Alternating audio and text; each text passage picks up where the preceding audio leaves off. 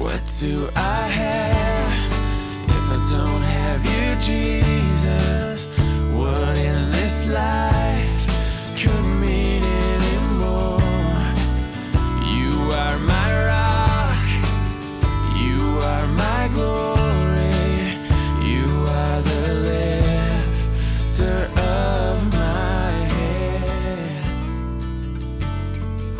welcome to the Rocks Podcast.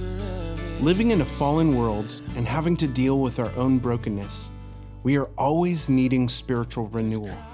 And that's the theme of the book of Ezra. After 70 years in captivity, it's time for the people of God to return home where the first priority will be the worship of God and the rebuilding of the temple. Now let's join Pastor Ross with our verse by verse study through the book of Ezra. You ready to dive back into Ezra, almost uh, toward the last part of the book? Chapter 7 is where we're headed. So let's ask the Lord for his blessing.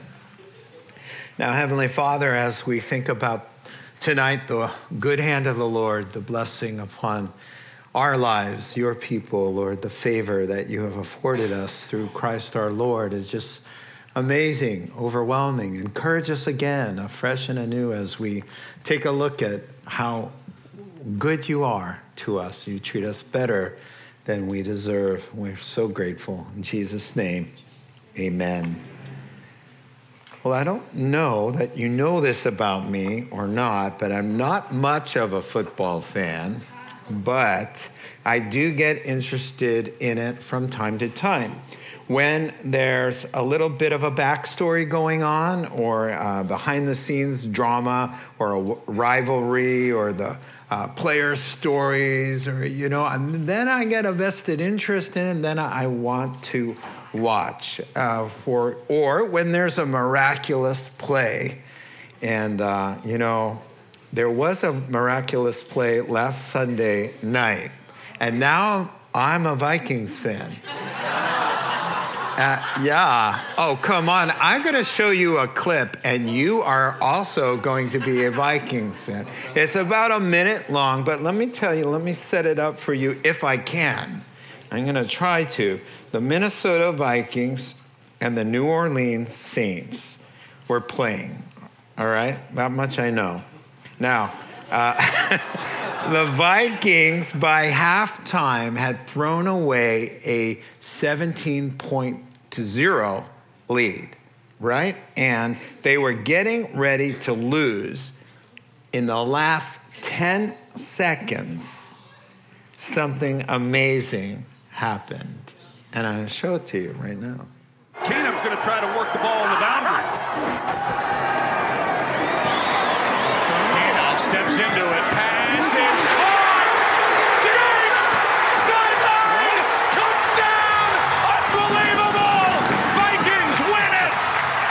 Marcus Williams here. He has a shot. I'm not sure really what he's thinking, Joe. He comes in, he's got him dialed in, and he just all he's got to do is make a play. And even if he catches it, you tackle him in bounds, the game is over. And I know Diggs, he's he's catching this, he's expecting somebody to hit him. And he turns around, heck, nobody's there. And he's off to the races, and it's pandemonium. 61 brilliant yards for Stefon Diggs. And Case Keenum has just taken the Minnesota Vikings to the NFC Championship game in a game. So, did you see those two guys were supposed to tackle him, right? Instead, they tackled each other, right? And so that is really what made it a lot of fun. You know, when the interview, right? Uh, when they interview athletes who are successful, or celebrities for that matter, or for successful business people, they always ask for the reason. Hey, what's what was up with that miraculous turnaround, or that wonderful achievement, or whatever it is? And there's always a variety of answers, aren't there? Some give credit to a lot of hard work and discipline, personal willpower, determination, never give up kind of attitude. Or some people say, you know, I've always maintained my integrity or whatever. Or, or some just say, you know, they'll say, just lucky, I guess. But it doesn't take a believer very long at all to point the index finger heavenward. It doesn't take them very long to, to before they're praising the name of the Lord and before you hear the name of Jesus being praised and given the glory, like Stefon Diggs did when they put a microphone in his face. And of course, as soon as he started talking about Jesus, they cut away. I was so uh, surprised to see that.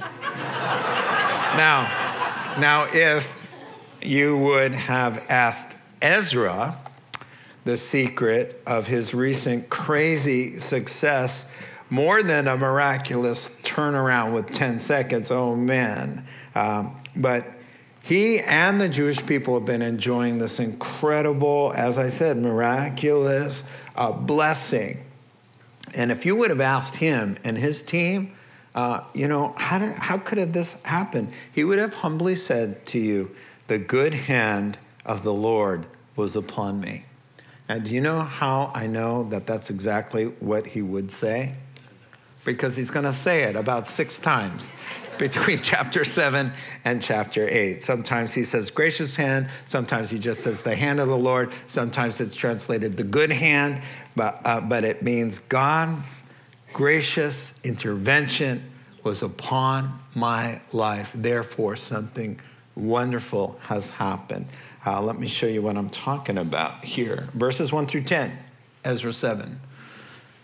After these things, and of course, I'll tell you what these things were during the reign of Artaxerxes, king of Persia, Ezra, son of Seraiah, the son of Azariah, the son of Hilkiah, the son of Shallum, the son of Zadok, the son of Ahitub, the son of Amariah, the son of Azariah, the son of Mer- Meriath, that's right, Meriath, the son of Zerahiah, the son of Uzi.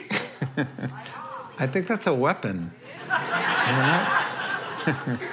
the son of Buki, the son of Abishua, the son of Phinehas, the son of Eleazar, the son of Aaron. Wow, we're all the way back to Aaron, Moses' brother, the chief priest, the high priest. This era, this Ezra, I should say, came up from Babylon, as opposed to any other Ezra you may be thinking. You have 16, 16 names to, to verify here through his uh, extraordinary genealogy. You don't often see that. This era, Ezra, why don't you want to say era, came up from Babylon. He was a teacher well versed in the Bible, the law of Moses, which the Lord, the God of Israel, had given. The king had granted him everything he asked, the Persian king, for the hand of, of the Lord his God was on him. Some of the Israelites, including priests, Levites, singers, gatekeepers, and temple servants, also came up to Jerusalem in the seventh year of King Artaxerxes. Ezra arrived in Jerusalem in the fifth month of the seventh year of the king. He had begun his journey from Babylon in um, modern day Iraq near Baghdad on the first day of the first month. And he arrived in Jerusalem on the first day of the fifth month, for the gracious hand of his God was on him. For Ezra had devoted himself to the study and observance of the law of the Lord and to teach and teaching its decrees and laws in Israel. Okay, we're underway verses 1 through 10. And now we're going to take a look at these wonderful verses here. The chapter opens up after these things. And really, if you want to uh, entitle the chapter to come, The Good Hand of God, really. And the first thing that we're going to see God does when the people of God need some encouragement or they're struggling in any way is he raises up a godly leader. So we begin here with after these things, and it begs the question, what things? And so, of course, I'm going to tell you what that is. And it just means everything that's come before in chapters one through six, and specifically the dedication of a temple that they just rebuilt from scratch out of the rubble, right? Very miraculous turnaround indeed. Now, if you're new or you've missed a few Wednesday nights, uh, you need a little one minute recap.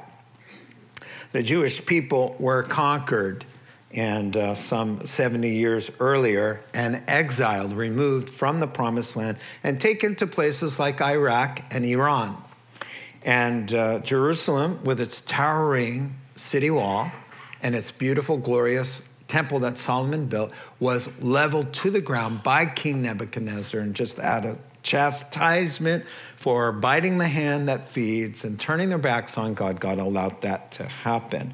But only for 70 years. He promised them they would come back. Now, the Jews have been displaced throughout the Middle East. They don't live in Israel anymore at the, uh, after these things, is what I'm talking about. And, until a foreign pagan power, the, a king of Persia, uh, had his heart changed by the Holy Spirit, and somehow with 10 seconds left on the clock, as it were, the, this Persian king, King Cyrus, his heart's all stirred up to become a sympathetic uh, Zionist, really, to put the Jews back into the land. So he permits the Jewish people to return to Israel with some obscure Jewish pastors who lead the way. So it's a real miracle for sure.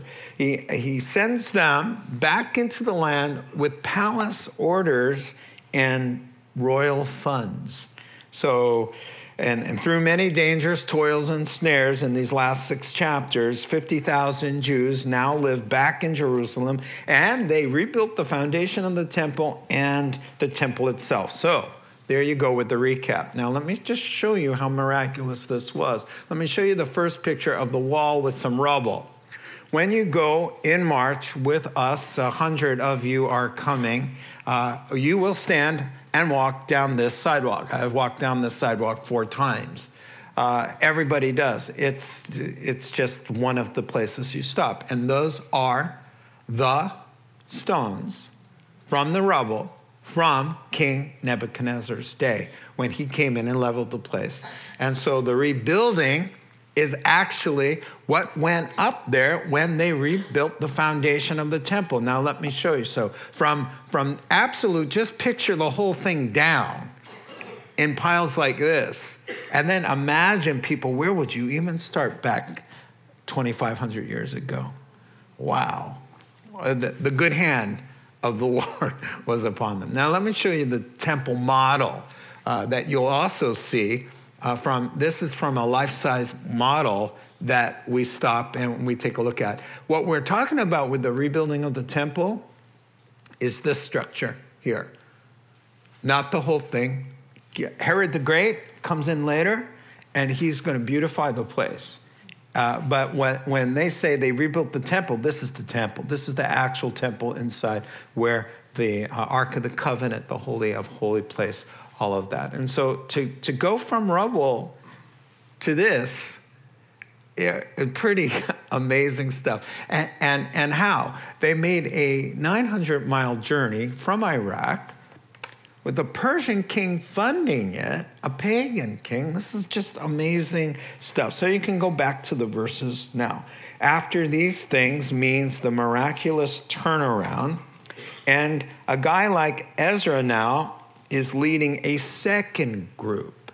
This is a second group. So, chapters one through six, we had about 40,000 uh, people come, 50,000 people come. And now there's about only 1,500 it's a second um, group of refugees who are now coming under Ezra, uh, Ezra's uh, leadership. Now, why is a second trip necessary? Well, between chapter six and seven is about 60 years. So that was a fast 60 years from last Wednesday, amen? All right, so 60 years have passed. And uh, you know what, God's people? they can have really short memories. Oh, no, we have really good memories of all the bad things and all the big trials and all of this. But we, have, we tend to have very short memories about all the ways that God has delivered us. And, and, and so what happens here in the 60 years is, you know, the crazy cycle starts again. You know, uh, they're feeling fat and sassy, and who needs the Lord anymore? You know, we're all blessed. We've got our, what we wanted. The temple's up and running. Oh, well, you know, prone to wander. Lord, I feel it, prone to leave the God I love as we sing and come thou fount. And so, and the enemy never gives up, right? And so they're down, they're self absorbed again, and they're struggling. And, and so they need a spiritual booster shot. They need, um, plus, Jerusalem's not done being rebuilt. Nehemiah hasn't got to the wall yet. So a lot of houses and infrastructure and all of this, and the people are just kind of in a funk. Uh, we, we saw that last uh, week with the prophet Haggai who said they were all self-absorbed and, and God was not really blessing them. So they need they need a revival of sorts. And so Ezra is going to lead the way. And so we get to meet the guy who God is going to bring uh, to refresh them here. Now, so we meet Ezra in verses uh, 1 through 6 here. Really, uh, we're going to see some things about him. Really, 1 through 10. Uh, so we see, first of all, that he's a solid leader, he's godly. Warren Wiersbe says this when God wants to do something, he, he, he never over underestimate the value of good leadership. It can save the day or bring everything to ruin. So, the first part of the chapter is to point out that this guy's a really solid leader. He loves the Lord and he's gifted, he's godly. But the first thing is that extraordinary genealogy that just really tells you while other priests were kind of wannabes, he was legit. Uh, they, a lot of, remember last couple chapters, there were a lot of priests who, who couldn't be in the ministry because they couldn't prove they were qualified. They didn't have the credentials. And, but they're saying, this dude, he had credentials. And really, it's kind of, if you think of it in New Testament terms, it's sort of like saying, here's some evidence of God's calling, God's gifting on this man. He's the real deal. He's got some character qualities and abilities uh, to pastor these people and to, to, uh, to bring the necessary spiritual restoration that was necessary. Now, we read from Psalm 115 to start the service, right? And the promise was to bless the house of Aaron, right? That means the family of Aaron. And so it shows you here, what is it, 16 generations of God doing just that, of blessing Aaron's line, like he said. And those men were the high priests, the pastors, the lead senior pastors of Israel and the congregation of God's people. Now, what's interesting to me is that it's showing you that Ezra was a good man because he, he really took advantage of a good start that God gave him by a spiritual heritage there. Now, being blessed with godly ancestors or a godly family doesn't guarantee success, but it is a good start. I like one writer quoted Abraham Lincoln, who said, You know, I don't know who my grandfather was, but I'm much more concerned about what kind of man his grandson will be, referring to himself. You know, so uh, listen, here are the, some of the meanings of the names that are in this godly family of him. They're all related to him by blood. Uh, their names mean the Lord is Prince, or Yahweh is my helper. God is my life. Uh, one, one name means right with God. One name means God speaks. Another name means God shines. Another name means my Father saves. And so, what you've got here is a guy who capitalized on what God blessed him with. It would be like, you know, uh, your, your mom and dad are both doctors. You know, that's kind of a nice thing to start life with, you know. It doesn't guarantee anything, but it's just kind of nice to have had a mom and dad who knew the Lord, who brought you to church, who, uh, you know, didn't throw things at each other, or, you know. it's kind of nice to start off like that, and that's really what's what's saying. You know what a shame it would have been. Uh, one writer went on to say, "What a tragedy it is when the descendants of a faith-filled family." Turn away from the Lord and lead lives of rebellion. Set up for all the advantages in the world, and then they squander it, you know? So you would have uh, these names. You would have God speaks, and God shines, and my Father saves, and Jezebel, right? I mean, that got a rise out of Marianne. but what doesn't? Or God speaks, God shines, my father saves, and Judas. Do you see? So, so Ezra didn't squander his spiritual heritage. He made the most of it. And the rest of the verses go on to show that. So 6 through 10, you're, you're reading along there with me. So he's called by God. He's the real deal. And then secondly, I see he's bold and courageous because he's going to go to the king of Persia. This is a new guy, Artaxerxes. And he's going to request. You'll notice he asks the king of Persia. He gains an audience somehow. He either writes something or he goes to see him with a fat list of favors that this he's a nobody. He's a nobody to the king of Persia. King of Persia is ruling the then known world. Who's this Ezra guy? Is a smart guy? Yeah. He knows his Bible pretty good, but you know, uh, this is amazing that he can be so bold. That's the point, is, is that when you're right with God, you've got a boldness about you, you've got a confidence. If God is for me, for you, who could be against you? Right? Proverbs 28 1 says, The wicked flee when no one's pursuing because they always have a guilty conscience. They're always like ready to run. You know, a cop pulls them behind them, they're like sweating bullets. You know, they're like, oh, you know, because it's a guilty conscience, right? Sorry. but the righteous are bold as a lion, that proverb uh, finishes up. What do you have to fear if you're right with God?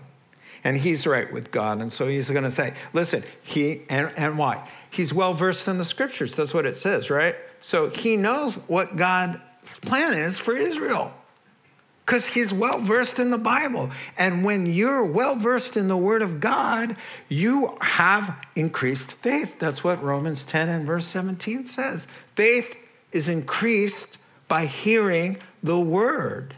And so the more you hear the word, the more you study, the more you turn out for in depth Old Testament Bible studies in the middle of the week. Look at you, you fanatics. Your, your, your, your confidence, your confidence, your wisdom, your right choices, your peace, your joy, it increases because you know the will of God, because you're reading his word. And so I love there where it says, verse six, he's a scribe, he's a teacher. It says, well versed. Do you know what that means in the Hebrew? I'm going to tell you. It means quick or swift, meaning in the Bible, he knows his way around real fast. He's got it down by practice. That's what the word means. And so, you know what? He's, he's, he's got a good command of the scriptures. He's got a sound theology. He's an apt communicator. That's what it's saying. And all of this is fuel to the fire for boldness and for the ability to be used by God to do something that impacts other people's lives. A pastor who is not devoted to study, it says he's devoted to study in verse 10. He's a studier. A pastor who doesn't study the Word of God isn't really not doing his job. It's criminal and a sin to be weak in the pulpit. Everybody's weak in the pulpit from time to time. No amens necessary there. but to be weak because you're out doing something you shouldn't be doing, weak because you're too lazy, weak because it's too hard. Oh, I don't want to see that on Judgment Day for anybody because that's going to be bad because pastors are responsible. to feed, to nourish God's people. That you can't just be throwing cotton candy out there or a little grain here and there. That's why we pack the barbecue with meat on Sunday mornings and Wednesday nights. We want you fat and happy and healthy with all your vitamins from A to Z. If there is a vitamin Z, we put it out there for you. Anyway, this dude, you'd be happy to sit under Pastor Ezra, man. You really would. Now, He's called, he's courageous, he's well studied, he's a gifted teacher, and he's smart. He recruits a, a, quality team. He knows, you know, I can't do everything. He has associate pastors in the list. Verse 7 there's a worship team, there are singers. Priests and Levites are just associate pastors, okay? There's a maintenance people are the gatekeepers. We talked about that before. The word means custodians. You know, all the helpers, all the volunteers. He's got that figured out. And off they go right? And they're going to make the 900 mile journey. It's actually 500 miles as a crow flies. But back in those days, you couldn't hop on Emirates. You had to go the long way, and that was 900 miles. It took them 119 days, if you do the math, four months. They got little kids, and they got old people too. And trust me, old people don't travel like young people, and I know this now. I used to fly all over the place and just, you know, spring off that plane like a spring chicken. Ah, I don't, I spring off the plane now like a roasted chicken. I do not. Uh, no, no, it takes me like two straight weeks if I fly from LA, you know.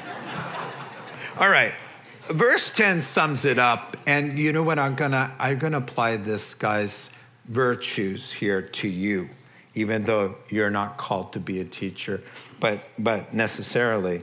Um, listen, three key things about this guy. Number one, he loved the Word of God, and in your text, verse 10, he devoted himself to study. Listen, it's not just Timothy who has to show himself approved by studying so he can rightly handle or divide the word of truth. It's everybody. Listen, let, let me show you this, okay? I've got a little scripture here. I think it's Colossians. Let the message of Christ dwell among you richly as you, Colossians. This isn't a pastoral letter. This is to Colossian Christians who live in a place called Colossae. Just ever, average, everyday believers. As you richly, as you teach, and admonish one another with all wisdom through psalms, hymns, songs from the Spirit, singing to God with gratitude in your heart. So you live this spirit filled life. And so uh, when in your daily life, you're sharing things. I mean, you know, people say things all the time. They'll say things like, you know, um, I'm worried and afraid. Will you teach? You share a word right? Or your friend is dating a non Christian guy. Well, there's a word for that, isn't there? You teach them. Someone's being tempted or caught in a sin. What's the Bible say? You teach, you share, right? Not only with our lips, but with our lives, right? And so he loved the Word of God, he devoted himself to it. And listen, nothing is as beneficial to you if I could say, do one thing that will make the biggest impact on your life, it's expose your soul more to the Bible. You, listen, it comforts us in our troubles. Psalm 119, 50. It gives us victory over sin. Psalm 119, verse 9. Jesus wrestled down the devil by just quoting the Bible to him. That's it. Every temptation the devil brought to the Son of God the Son of God chose to say, It's written as a weapon. Wow. Knowing the Bible, man, it's a cleansing, agent, Ephesians 5. You know, when you get yucked out by your own pool of sulfuric acid that bubbles up from that noxious place inside our sinful nature, wow. All I meant by that was. Sometimes you have some really stupid, dumb, evil thoughts, right? And you just feel like, oh, I need to be reset. Oh, you just take out the Psalms or you just take out the New Testament or you let it read to you if you're not a reader. Anyway, I'm digressing, but you know, that's what I do. Uh, the second thing, you know, he practiced. Look at that. He studies it and he practices it. So he observes it, he obeys it. He's not like a Pharisee who knows it. The Pharisee knew it. The Pharisees studied it. That was their full time job. You know what the, the name Pharisee means? Separated ones. They're separated out so that they can study the scriptures. And Jesus says, You study the scriptures, but you refuse to come to me to have life. You see, so they knew the scriptures. It's not enough to know them.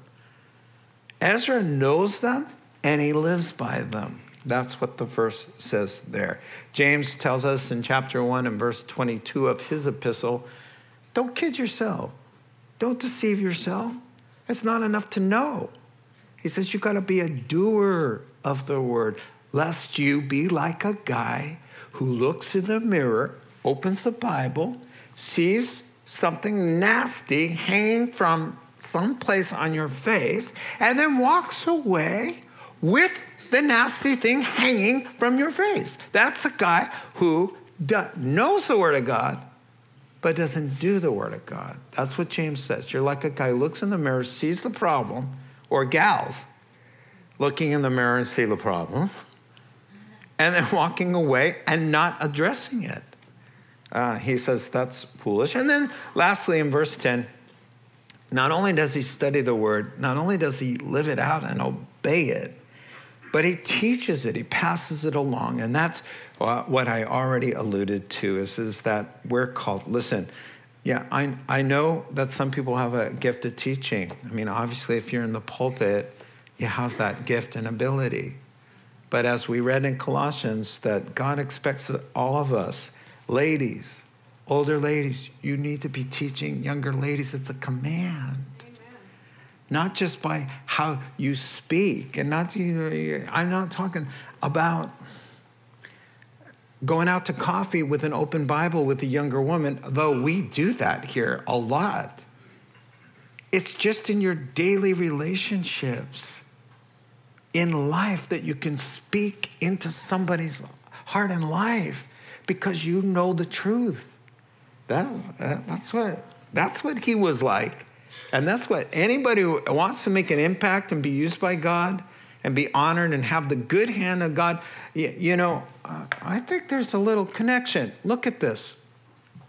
The gracious hand of God was on him for, because Ezra had devoted himself to, to the, devoted himself to the study, the observing of the Bible, the Word of God, and teaching it. Do you see the for there? Do you see the for? You can't earn God's favor, but by your choice to either cooperate with Him and to kind of get in the groove with the three legged race, if you were yoked to Him, trying to keep in step with Him, then God's wonderful favor is ours. So now Ezra's like, now let me show you what I mean by this hand of God's graciousness upon me. So it's testimony time. And he's going to say, I want to show you the letter that this king uh, decreed and, and sent to me. And, and here it is, the first half of it. So it starts out this is a copy of the letter King Artaxerxes had given to Ezra. Ezra is writing, but he's writing in third person. He's about to go into first person. So we know he's writing like Jonah.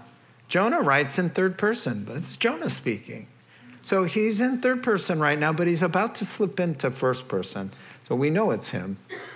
This is a copy of the letter of the letter King Artaxerxes had given to Ezra the priest and the teacher, a man learned, learned in matters concerning the commands and decrees of the Lord for Israel. Artaxerxes, king of kings, to Ezra the priest, a teacher of the law of the God of heaven, greetings. Wow, we're off to a good start here. Let's read part one of the letter. This is the king of the world speaking, okay? now I decree that any of the Israelites in my kingdom, which is the then known world, including priests and Levites who wish to go to Jerusalem with you, may go.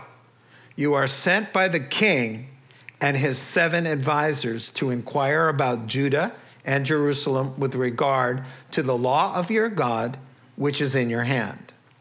Moreover, you are to take with you the silver and gold that the king and his advisors have freely given to the God of Israel, whose dwelling is in Jerusalem.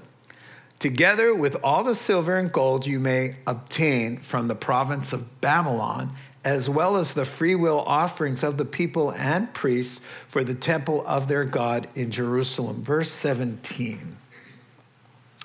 With this money, be sure to buy bulls, rams, male lambs, together with their grain offerings and drink offerings, and sacrifice them on the altar of the temple of your God in Jerusalem. Okay, no problem, boss. We'll do.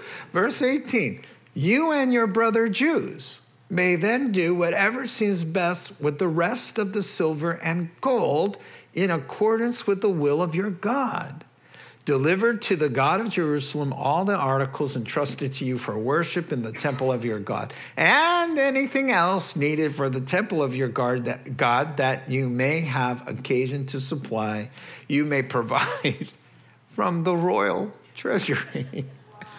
yeah, that's. now, yeah, let's stop there and digest this part of the miraculous, uh, gracious hand of God that is upon Ezra's life. Now, the good hand of God here, he's raised up a leader. We've seen that. And now the good hand of God influences pagan dictators. Not one, not two, not three, but four. By the end of this chapter, I'll, I'll review all the pagan kings who did decrees like this on behalf of God's people. They're idol worshippers, they're cutthroat Middle Eastern dictators. And yet, a letter like this, and this is only part one. So let's take a look at this. Number one, I have here, notice that God is a multitasker. He uses whatever means he pleases, whoever he chooses. He says, I'll have mercy on who I'll have mercy on. I'll use whoever I want. And doesn't he do that? Uh, we see in Egypt, he uses the Pharaoh. Pharaoh hardens his heart about mm, six times, and the Lord hardens his heart too for six times. So if you're going to harden your heart, I need a bad guy, I'm going to use you. I, am going to, I have a casting call out, I need a bad guy. And Pharaoh goes, I'll play the bad guy. And he goes, Really? I'll give you six chances not to. Well, no, he takes six chances and says, No, I want to be the bad guy. So the Lord says, Okay, I'll use you. And he says this in Romans I raised Pharaoh up for the very purpose that I might display my power in him, that my name might be proclaimed in all the earth. And so he uses Pharaoh, he uses this king, Artaxerxes. Who's Artaxerxes? He's not a Jew, he's not a Christian, he's not a believer, as far as we know.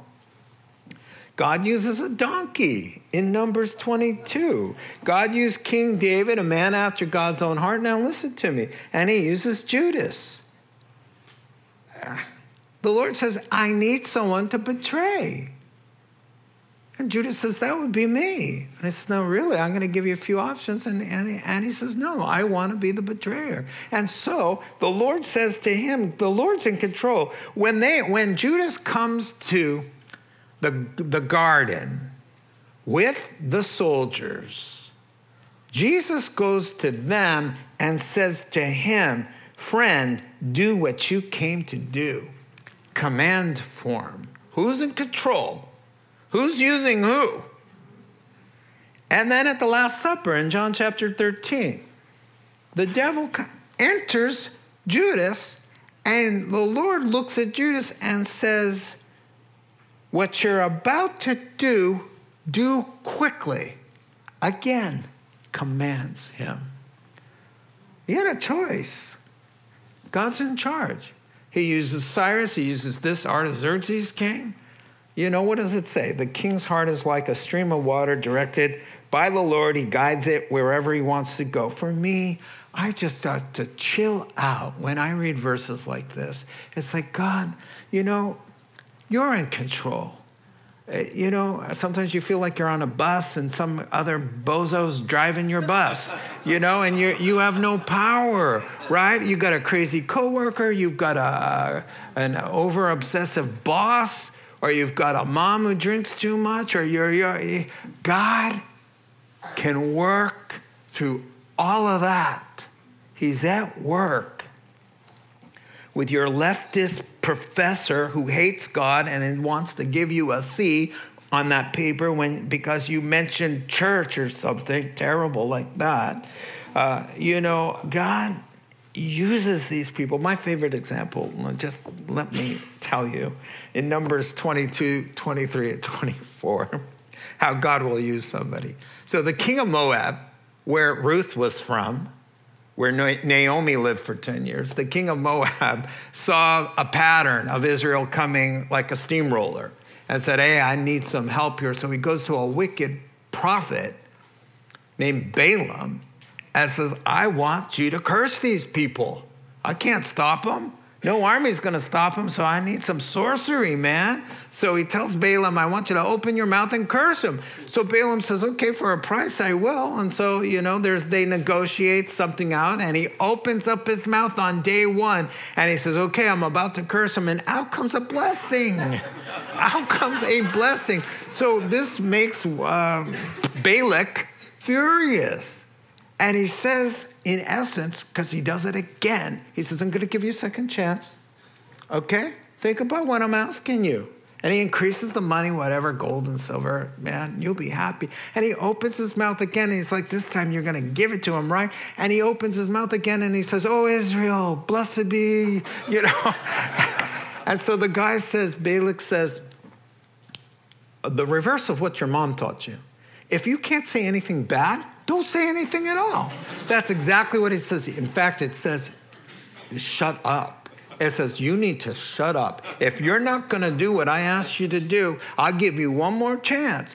And he gives him a third chance and he opens up his mouth and he blesses Israel again. Why? Because God will direct the, the thoughts of whoever he wants in the way they should go. And for his people, he will always uh, give them the blessing of favor. And that's what he's doing, even though you may think it doesn't feel like favor right now. The story's not over. Your story's not over. Nobody's singing at your funeral yet, right? All right, moving on. I have down here what part do you want to play in his drama? What part, what role? Just the willing party to do God's will, amen? So, this is now the third pagan king who God has directed like a, a flow of water. Four, if you're counting Esther's husband. Now, let me tell you something. Esther's husband is this Artaxerxes' predecessor. Esther's husband's name's Xerxes. This is Artaxerxes, his replacement. They, they know each other. This is all during, in fact, did you know, between chapters six and seven. So, what happened in the middle of last week was the book of Esther. That might explain why Artaxerxes is so really bent on blessing the Jews, of course. Is Mordecai still around? Yeah, right? Mordecai was like uh, vice president of the world. He got a promotion there. Uh, but I can see you need to refresh yourselves on the book of Esther, and uh, I have all 10 chapters for you available on the app. So have fun tonight. All right, now, listen. Do you think that Theodore Herzl, a name you should know because he's the father of what is called Zionism, Zion is, Zion is the, the, the old name for Jerusalem. And Zionism, Zion, yeah, Zionism, yeah, just sounded funny there, is the movement to restore exiled Jews back to the homeland. That's what Zionism means, right? So everybody says this Herzl guy Theodore in the 1800s was the father. And he's called the father of the nation of Israel because he's the one who, started saying, all Jews back to that tract of land because that's our land, right? So, no, he's not the first Zionist. Who's the first Zionist? King Cyrus. They were all exiled. And King Cyrus is like, hey, God has stirred up my heart, and you guys all need to go back to your homeland. That's Zionism. And so God is always doing that. So you had King Cyrus in chapters 1, 1 through 4. You have King Darius, the Mede, in chapter 6, 1 through 12. And you've got King Xerxes, who was Esther's husband. And now you've got Artaxerxes here in chapter 7. Now, I'm just telling you, God's got his eye on his people. He's got his eye on you. He's engraved us, he says, in the palm of his hands. And lots of uh, scholars say, Come on, can you see what's in the palm of his hands is Christ crucified. He looks at those wounds and he sees you and us. He, his eyes never leave us. And so, this guy calls himself in the letter, let's just take a quick look at it. He calls himself King of Kings, right? Um, let me show you the, the map of the world that he rules. That's all his empire. That's the whole Middle East, all the way from Israel, all the way to India, down and around, all through Africa here up into modern day Turkey and into Europe. Do you see why he calls himself King of Kings? Lowercase. And you know what the rabbis called Yahweh? The King of the King of Kings. And that's the idea there in Revelation chapter 19 that the Lord Jesus has on his robe the title, the King of the Kings of Kings the Lord of Lords. And so we look forward to that day. Amen. You can go back to the first part of this letter. So, three things going on in the letter, really quick. Uh, one, he gives authorization. Two, he lifts the travel ban. And three, he's going to uh, give them compensation, right? So, just a couple things. Uh, one, authorization there in verses 11 and 12. He says, I decree, I'm King of Kings. I say it's okay. I got seven uh, of my cabinet members. So you're going to do this because I've given you permission along with my cabinet, and it's going to be kosher for you to do that. Now, I really, he's clearly impressed. Listen to how he talks. Look at how he talks about this guy. He's impressed with him because he's an impressive kind of guy. He's a stand up guy. He's got integrity. He's got countenance like Daniel before him Meshach, Shadrach, Abednego, like Esther and Mordecai. All of these Jews, all these people talk about Yahweh and God. They all have light in their faces. I never hear them say a profane word. The way they live, the way they treat themselves, uh, treat other people, I should say. He's impressed with them. Oh man of God and all of this, you learner, you know, he he he really is impressed. I like what the New Testament says about making, live in such a way that causes the teaching about God our Savior to be attractive. That's in Titus chapter 2. And he says in Colossians 4 could you use wisdom toward outsiders?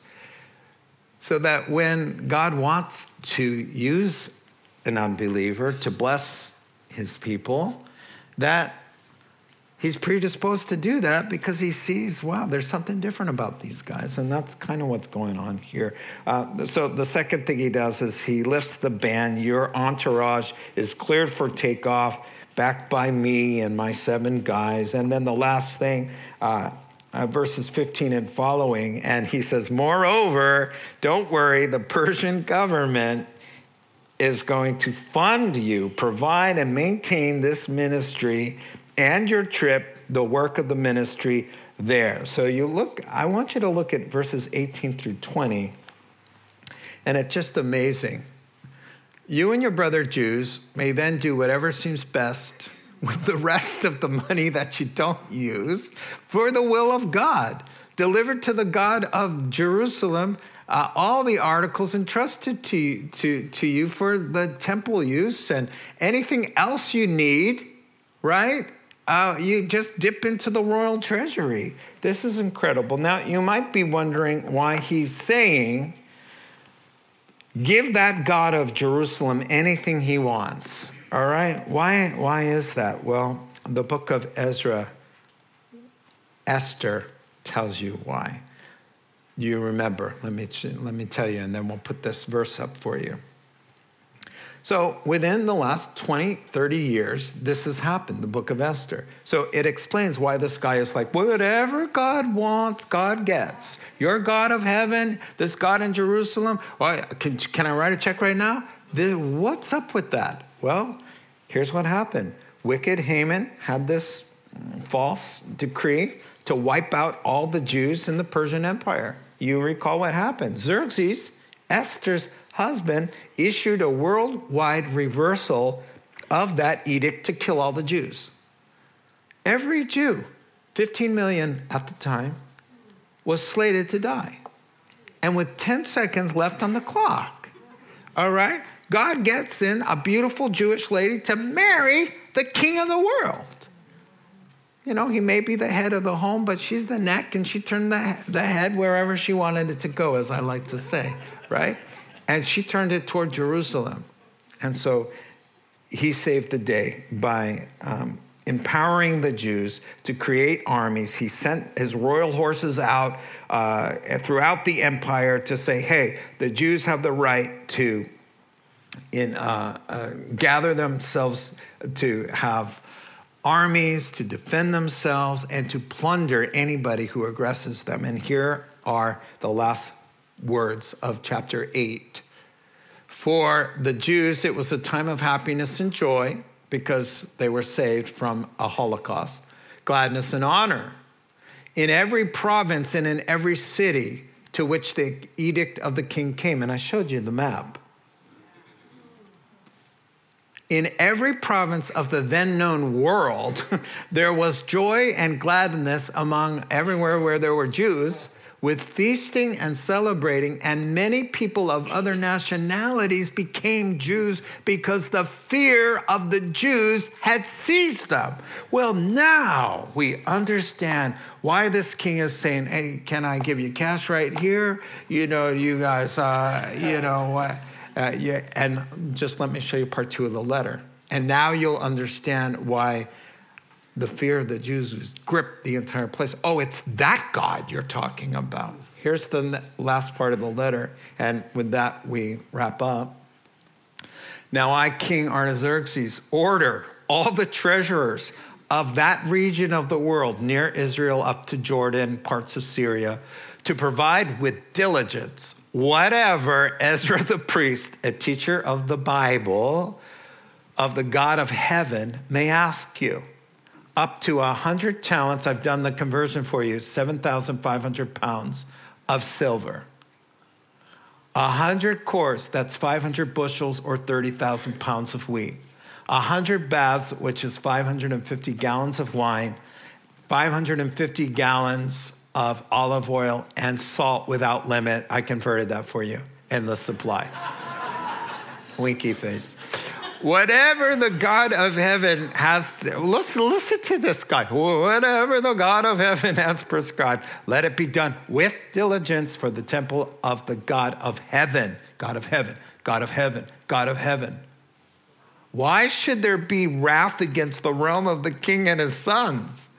You are also to know that you have no authority to impose taxes, tribute, or duty on any of the priests, Levites, singers, gatekeepers, temple servants, or other workers at this house of God. And you, Ezra, now he's commanding Ezra. This is too much right here. This is over the top. This is tilt.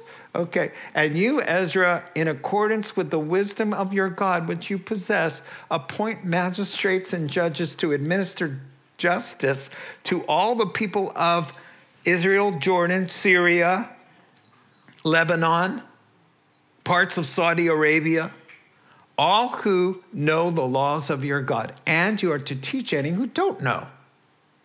Whoever does not obey the law of your God and the law of the king must surely be punished by death, banishment, confiscation of property, or imprisonment. This guy just went through the book of Esther, right? And so he's learned a few things. And so this is pretty cool here. So the people are repenting and praying and seeking God. They've been through some tough times, but now the clouds are coming with silver linings, quite literally, right? Listen, you could be going through bad times. God's got something. You stop to do it God's way, and it'll be okay. And He is bringing in the blessings. And can you imagine? This just reminds me of when, God, when the Lord says, Hey, try fishing on this side of the boat. And then they almost drown because of how much, how many fish leap in to the nets. The fish and the loaves of bread, the olive oil for the widow that just keeps running. This is a God who says, I know how to supply your every need. Just a couple thoughts here. Look at the gracious hand of God upon us. The, the, the respect, he says, the power of the God of Israel. I love verse 23b. It says, Let's not do anything to provoke this God. Why bring judgment against our nation and my own family? Why would I do that? Smarter than some believers. Number two, notice his desire to be kind to God's people. Here's his understanding. If I'm, the, the notion of receiving grace by extending grace is a biblical one. Says, I'm going to be kind to them and he's going to be kind to me. That's what he's thinking. And he's right because Jesus said, Blessed are the merciful, for they shall receive what? Mercy. Yeah, and then James says, Don't even think you're going to get an ounce of mercy if you're not merciful. That's what James says. Do you want mercy? Jesus says, then you better be all about mercy and cutting people slack, or you will not be cut slack. Whew. That just changed me into the most merciful person right now in my mind. I'm like, I'm going to be merciful even tonight. And you're going to be merciful to me right now just because I went a little long tonight, right? I don't, I'm not feeling it yet, though. I'm not feeling it. Okay. All right, one last thing desire to evangelize. He's telling him, he's commanding him, and you will install believing administrators everywhere you go. And if they aren't already believers, I want you to train them. I want you to teach them. I want you to convert them and install them into government positions. I can just see him going, mmm, mmm, mmm, this is crazy stuff. And I'm going to tell you a quick story. I was teaching in a secular college where the gracious hand of God was upon me for eight years. I evangelized every single day for eight years in a school that no longer exists anymore in the, in the Bay Area, a vocational school. But I, I did the work, I made them do the work, I taught the lesson, and I brought the gospel everywhere. For thousands of students, I turned every class into a little mini evangelism crusade, right? And so one time I get called in by the dean, and she says, I want to see you, Mr. Reinman, after lunch in my office.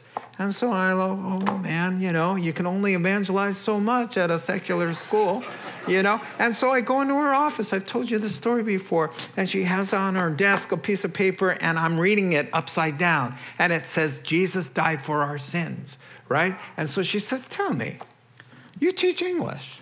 I just want to know. Well, a student came in, complained, and said that you said Jesus died for our sins. And I was thinking, at least she's accurate. and, and, and she says, How? In the world did you manage to work in Jesus' death on the cross in an English class?